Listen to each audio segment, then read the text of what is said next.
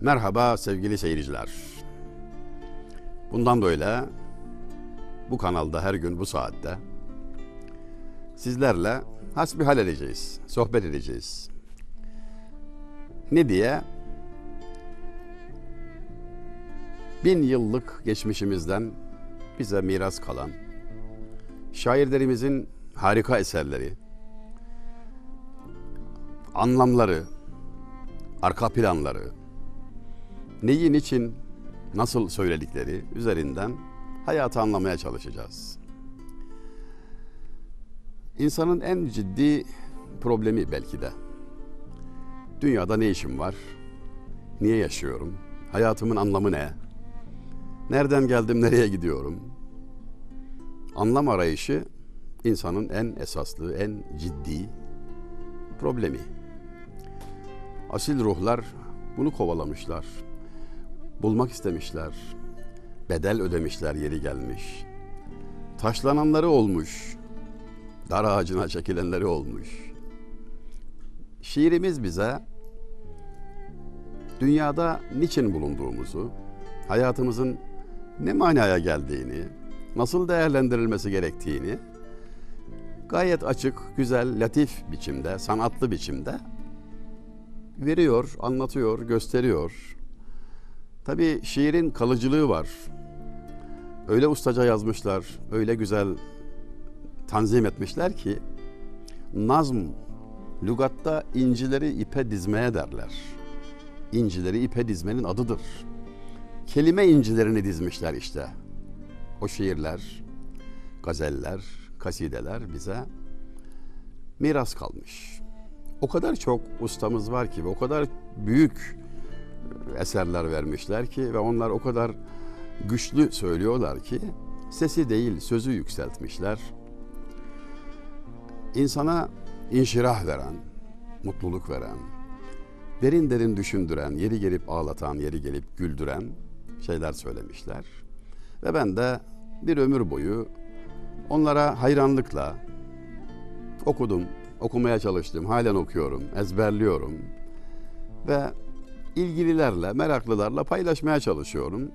Şuna da kesin inanıyorum ki yapılacak en değerli yatırım insana yapılandır. Sonunda gaye odur. Bu söze Şeyh Galip'in bir şiiriyle başlamak sanki kolay olacak, anlatım kolaylığı sağlayacak. Şeyh Galip merhum 1799 yılında 42 yaşında vefat etti. 24 yaşındayken divanını tamamladı. Bu arada divan nedir derseniz bir şairin belli bir sistem dahilinde belli kurallara uyarak, harf sıraları gözeterek, çeşitlere uyarak, riayet ederek yazdığı şiirlerin tamamına verilen isimdir. Bir kitapta toplanır. A'dan Z'ye bugünkü deyişle, Elif'ten Ya'ya eski deyişle şiirler bir sıraya girer, bir hizaya girer. Kasideler, gazel, gazeller, tahmisler, naatlar, tarihler efendim bütününe divan diyoruz. İsim de oradan geliyor. Divan edebiyatı demişiz. Galip merhum çok önemli bir yer işgal ediyor bu alanda. Son büyük diye anılır. Baki, Fuzuli, Nedim, Naili, Ahmet Paşa, Sultan Fatih, Kanuni merhum, birçok Osmanlı Sultanı, 3. Murat, 2. Selim vesaire. İşte o Şeyhi'den başlayarak Necati, Ahmet Paşa yani saymakla bitmeyecek isimler arasında son büyük olarak bir zirveyi temsil eder işin doğrusu. Söz konusu etmek istediğim şiiri 48 mısradır. Ve öyle güçlü bir anlatımı vardır ki sanki şöyle desem yanlış olmayacak. Yüzlerce şiiri var üstadın ama bu eseri sanki onun manifestosudur. 48 mısraya insanın hikayesini kompakt disk biçiminde koymuş, derc etmiş. Gayet güzel, sanatlı biçimde ortaya koymuş diyebiliriz. Belki de en meşhur mısraları da onlardır Şeyh Galib'in. Her kıtanın sonunda tekrar ettiği iki mısra var. Hoşça bak zatın hakim zübdeyi alemsin sen. Merdumi dideyi ekvan olan Ademsin sen. Altı kıtada altı defa bu beyti görürüz. Şimdi ben size ilk kıtayı şöyle biraz yavaş yavaş sizi zorlamadan, fazla yormadan okumaya çalışayım. Sonrasında kısa kısa izahına gayret ederiz. Ey dil ey dil neye bu rütbede pürgamsın sen? Gerçi virane isen genci mutalsamsın sen. Secde fermayı melek zatı mükerremsin sen. Bildiğin gibi değil cümleden akvamsın sen. Sırrı haksın meseli üsvi Meryem'sin sen. Ruhsun nefayı Cibril ile tevemsin sen. Hoşça bak zatın hakim zübde-i alemsin sen. Merdum-i dideyi ekvan olan Adem'sin sen. Şimdi tamamını okumayayım dediğim gibi ilk kıta bu. Sekiz mısra. Her mısrada bize verdiği bir ders, bir işaret, bir beşaret var. Tane tane dediğim gibi sizi yormadan izaha çalışıyorum. Ey dil ey dil diye başlıyor. Bir hitap var. Dil gönül demektir. Hani derler ya ehli dil, gönül ehli. Dil Farsça kökenli ve gönül demek. Ey dil, ey dil. İki defa söylemekle de sanki hem kendine hitap ediyor, kendine yönelik bir nasihat, bir uyarı tarzı var ki şairlerimiz bunu çok yaparlar. En esaslı uyarılarını muhataba değil de kendine yönelerek sanki aynaya bakıyor da konuşuyor gibi o gönlüyle sohbet eder, kendine bir şey söyler. Biz üçüncü kişi olarak kenardan dinleyip anlamaya çalışırız eğer istersek. Tekrar söylediğinde de sanki bu defa muhataba yani ey okuyucu, ey yazdıklarıma bakan kişi sana söylüyorum. Bak kendime de söyledim.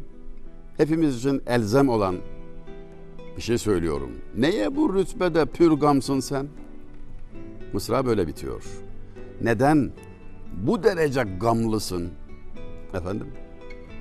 Bu rütbede iki manayla okunabilir. Yani bu kadar gamlı olman neden? Bu rütbe gamlı olman neden? Anlamına geldiği gibi bulunduğun mertebede yakışıyor mu? Bu rütbede pürgamsın sen. Hiç de gamlı olunacak yer değil orası. Bulunduğun yere yakışmıyor demek de olur ki ikisini birden kastettiğini zannediyorum. Bu arada tabii nereden biliyorsun, nasıl zannediyorsun filan diye düşünecekseniz şöyle söyleyeyim. Evet mana şairin karnındadır der eskiler. El mana fi batmış şair. Doğru. Ama onu anlamak da bir görev, bir iştir. Ve ben bunu böyle anlıyorum. Kendisi bir rehberdir, yol göstericidir, şeyhtir. Galata Mevlevi Hanesi'nde insan yetiştiren bir adamdı yani. Hem de çok genç yaşta. 17-18 yaş aralığında süreçleri tamamlamış ve artık insan yetiştirme, adam yetiştirme, kişisel gelişim mi diyoruz? Hani öyle şeyler söyleniyor ya. Yani manevi olgunlaşma, terakki, seyir süluk efendim. işi onun yani. Çiğ olan insanı olgun hale getirmek yani bir bir organizma olarak yaşayıp gitmekten çıkarıp kurtarıp onu anlamla zenginleştirme, derecesini artırma, yükseltme, güzelleştirme ameliyetidir yaptığı iş bu. Dolayısıyla sözlerine o çerçeveden bakmak doğru olur. Gelenekte böyle bir şey olmamasına rağmen biz bu gazele 48 mısralık şu gazele insan gazeli dedik. İnşallah bir isabetsizlik yok. İnsanı anlatıyor çünkü ta başından sonuna kadar her yönüyle. Neden bu kadar gamlısın sen? Ey dil ey dil ne rüt niye bu rütbede pürgamsın sen? Demek ki pürgam olmak, gamlı olmak yakıştırılmıyor. Yakıştırmıyorsa eğer bunu sebebiyle birlikte izah edecek demektir. Şiirimizde, klasik şiirimizde beyit okurken şöyle bir dikkati tavsiye ederim. Gerçi şimdi okuduğumuz beyit değil bir kıtadır, sekiz mısradır ama beyitler için de geçerli bu. Altı soruyu sormalıyız yeri geldikçe. Ne nerede ne zaman niçin nasıl kim. Yani beyit bir bütünlük arz eder. Ele aldığı konuyu açık bir nokta bırakmamak üzere izah eder. Sorularınız cevapsız kalmaz. Beyt ev demek bir manasıyla ve evde kapısıyla, penceresiyle, duvarıyla, tavanıyla, tabanıyla evdir. Yani bir bütünlük vardır. Lisan varlığın evidir demişti. Sanırım Emerson adlı biri. Efendim. Biz ise bu ev kavramını şiirimizin en küçük birimine isim olarak koymuşuz. Gelenek böyle işaret ediyor. Böyle dediyse yani ilk mısrağa dönüyorum. Ey gönül sahibi veya ey gönül neden bu kadar gamlısın sen? Ne oluyor sana dediyse öyle olmaması gerektiğini gayet güzel açıklayacaktır. İkinci mısrada hemen bu izahatı görüyoruz. Gerçi virane isen genci mutalsamsın sen. Ha, şimdi bana sorulursa şiirin tamamını bu iki mısrada özetlemiş aslında. Sonrası açıklama, şer. Mısrada iki noktaya işaret ediyor.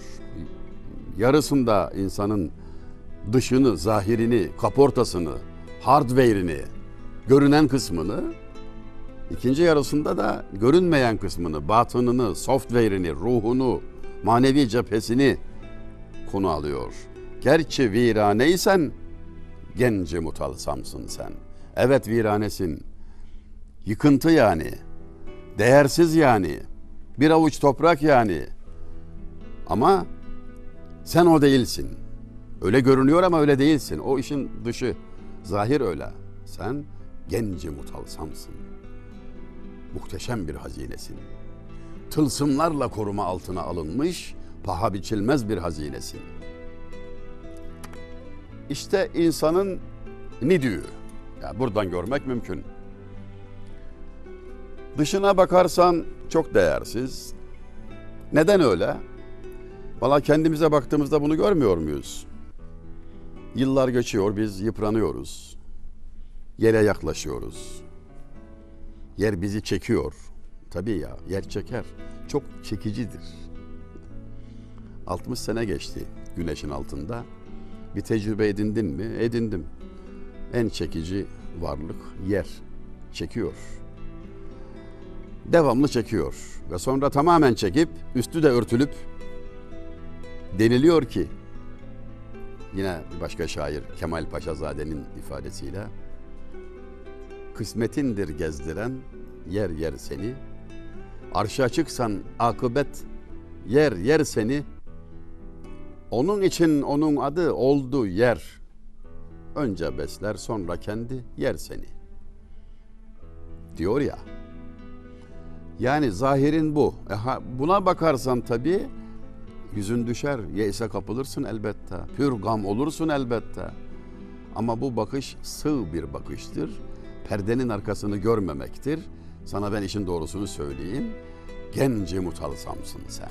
İşte o viranede gizlenen öyle bir hazinesin ki paha biçilemez, çok kıymetlisin, ruhsun. Zaten kıtanın sonunda onu da açıkça söyleyecek. Ruhsun diyecek ve Hazreti Cebrail'in nefesiyle ikizsin gibi çok yüksek bir ifadeye gelecek sıra. Bunu bilirsen yani ölürse hayvan ölür, insan ölesi değil. Toprağa giden bedenindir ki o kaportadan ibarettir boş yakıt tankının artık ayrılması gibidir.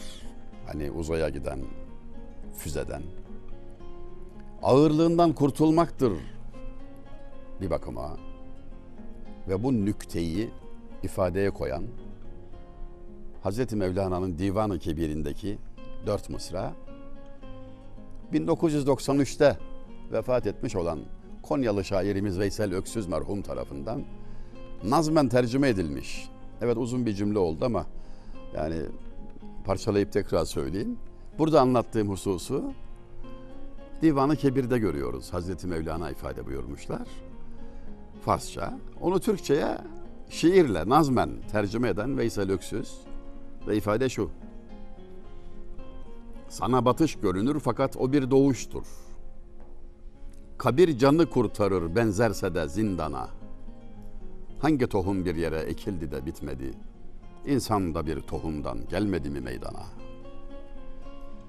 Sana ürkütücü geliyor.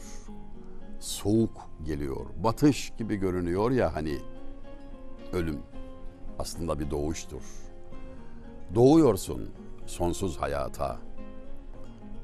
Ekilen tohum bitmediğini gördün mü sen hiç? İnsan bir tohumdan meydana gelmedi mi? Yani bunu hatırla ve bil ki toprağa ne gömdük öyleyse biz ölüyü değil ölümü gömeriz. Ölümü gömdük. Sonsuz hayata adım atıyoruz. Demedi mi iki cihan serveri aleyhissalatu vesselam? Ölüm bir evden bir eve göç etmektir. Ortam değişti, boyut değişti, alem değişti, başka bir yere gittin ama hayat devam ediyor hem de sonsuz. İnsanlar uykudadır, ölünce uyanırlar buyurmadı mı yine o aleyhisselam? Evet, uykudasın, uyanıyorsun. Yani ölmüyor, doğuyorsun. Bunu gördüğün zaman gamlanmana lüzum kalmaz. 20. yüzyılda da Necip Fazıl Üstad dememiş miydi? Ölüm güzel şey budur, perde ardından haber. Hiç güzel olmasaydı ölür müydü peygamber? Taş ihtiyarlar, servi çürür, ölüm yıpranmaz. Ebedi gençlik ölüm desem kimse inanmaz. Ayrı şeyleri söylüyorlar yani. Cümlenin maksudu bir ama rivayet muhtelif. Ayrı usullerle, ayrı kelimelerle, ayrı biçimlerde ama söylenen şey aynı. O dediğim mısra da kanuninindir. Cümlenin maksudu bir ama rivayet muhtelif. Herkes aynı şeyi anlatıyor da anlatış biçimi farklı diyor. Üçüncü mısrağa gelince bir başka durumla karşılaşıyoruz. Gerçi viraneysem genci mutalsamsın sen, secde fermayı melek zatı mükerremsin sen. Ha.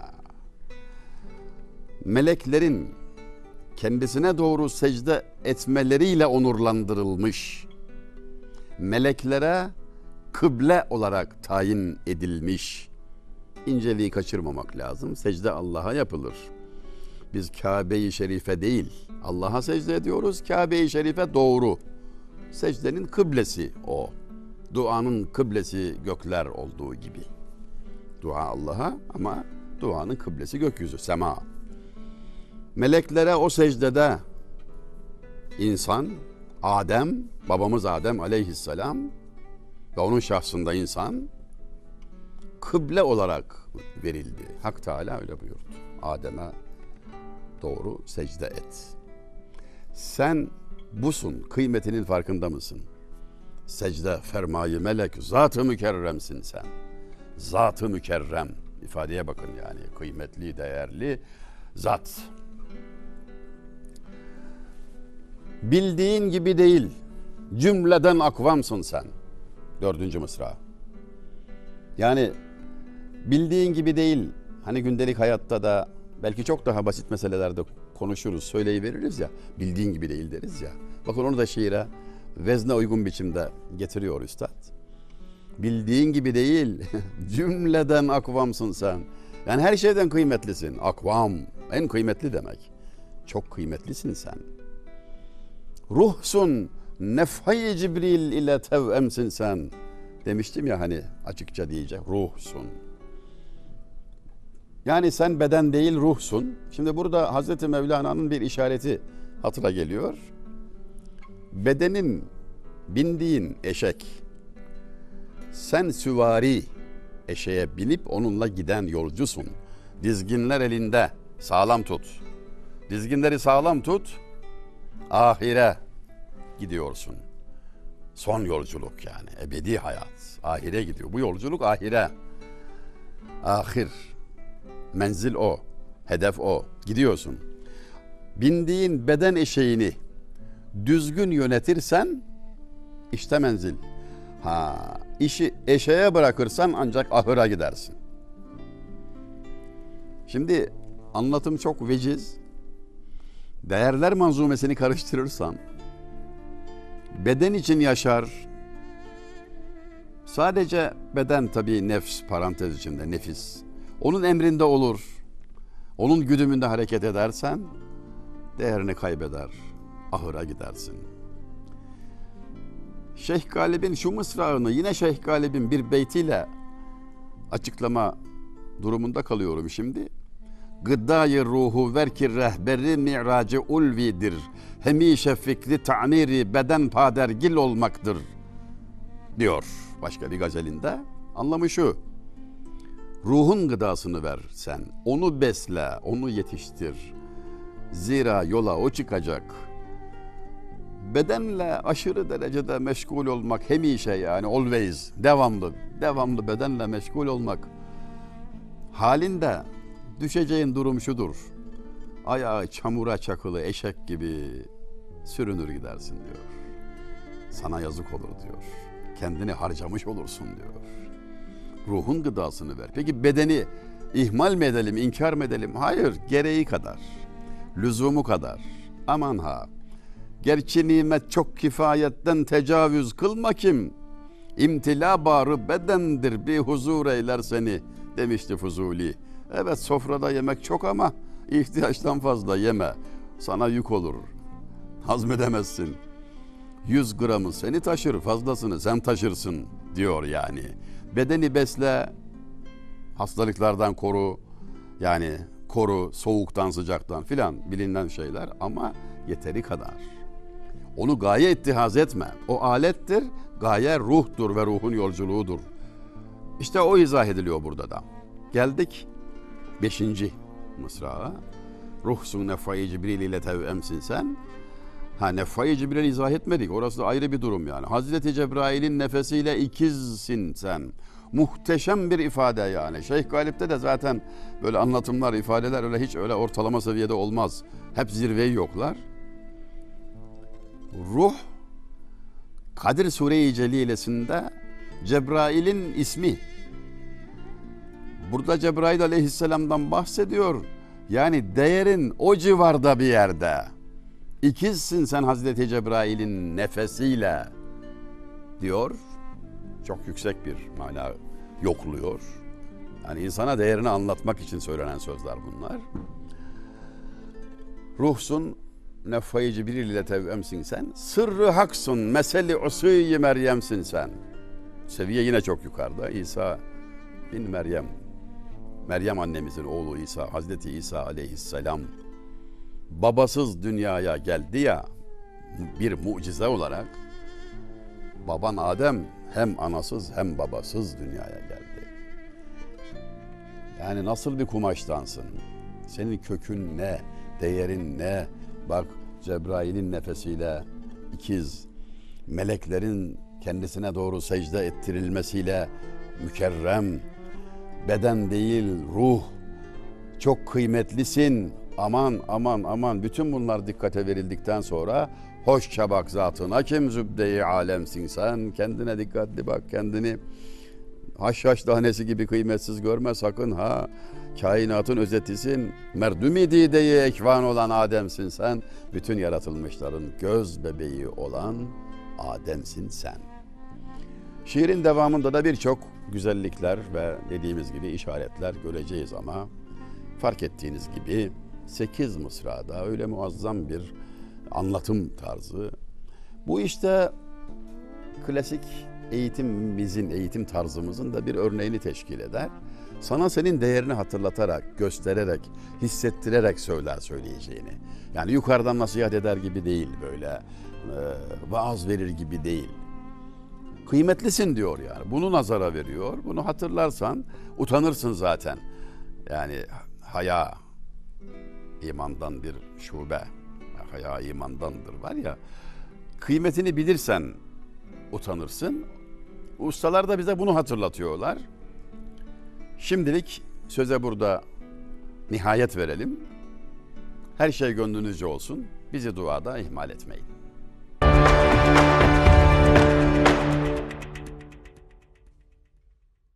Daha fazla video izlemek için kanalımıza abone olabilir, ilk izleyen olmak isterseniz bildirimleri açabilirsiniz.